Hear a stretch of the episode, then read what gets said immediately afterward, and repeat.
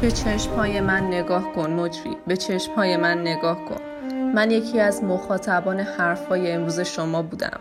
همان که فرمودی اگر کسی اعتقاد ندارد جمع کند و از ایران برود جایی که رفاه و آن مدر زندگی هست. حالا به من نگاه کن و قصه کسی که رفته را بشنو.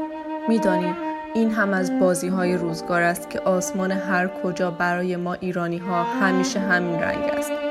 کسی که رفته بغز دارد و کسی که مانده بغز دارد.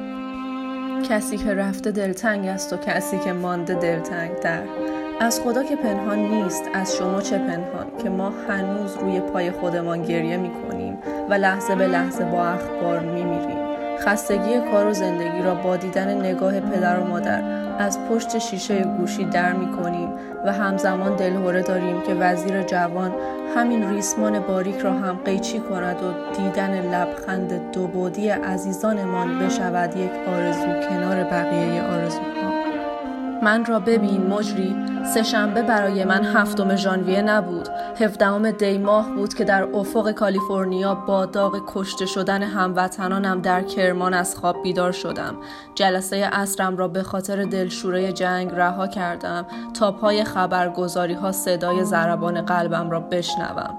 شب را هم همراه مسافران هواپیمای اوکراینی آتش گرفتم و سوختم.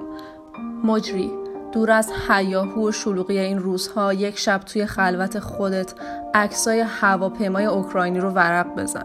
لابلای عکسا چشمت به عکس یک گلیم سوخته خواهد خورد. یادگار مسافری که آن را با خودش تا کانادا می برد تا از رشته های پیوندش به ایران نگهبانی کند. ایران همان کشوری که یک زمانی سرزمین مادری ما بود و این روزها شده ارث پدری شما. آن گلیم سوخته خود ما هستیم که تار و پودمان هنوز بوی روستاهای ایران را می‌دهد و حالا شعله های آتش سوراخ سوراخمان کرده. مسافر قصه ما به مقصدش نرسید اما گلیم سوختش نشان داد که تو چقدر ما را نفهمیدی. کاش آن مسافر هرگز یادش نیاید که در این زندگی چه برایش رقم خورد و آرزوهایش چطور در دل خاک چال شد. خواب همگیشان آسوده. جهان مظلومیتشان را فراموش نخواهد کرد.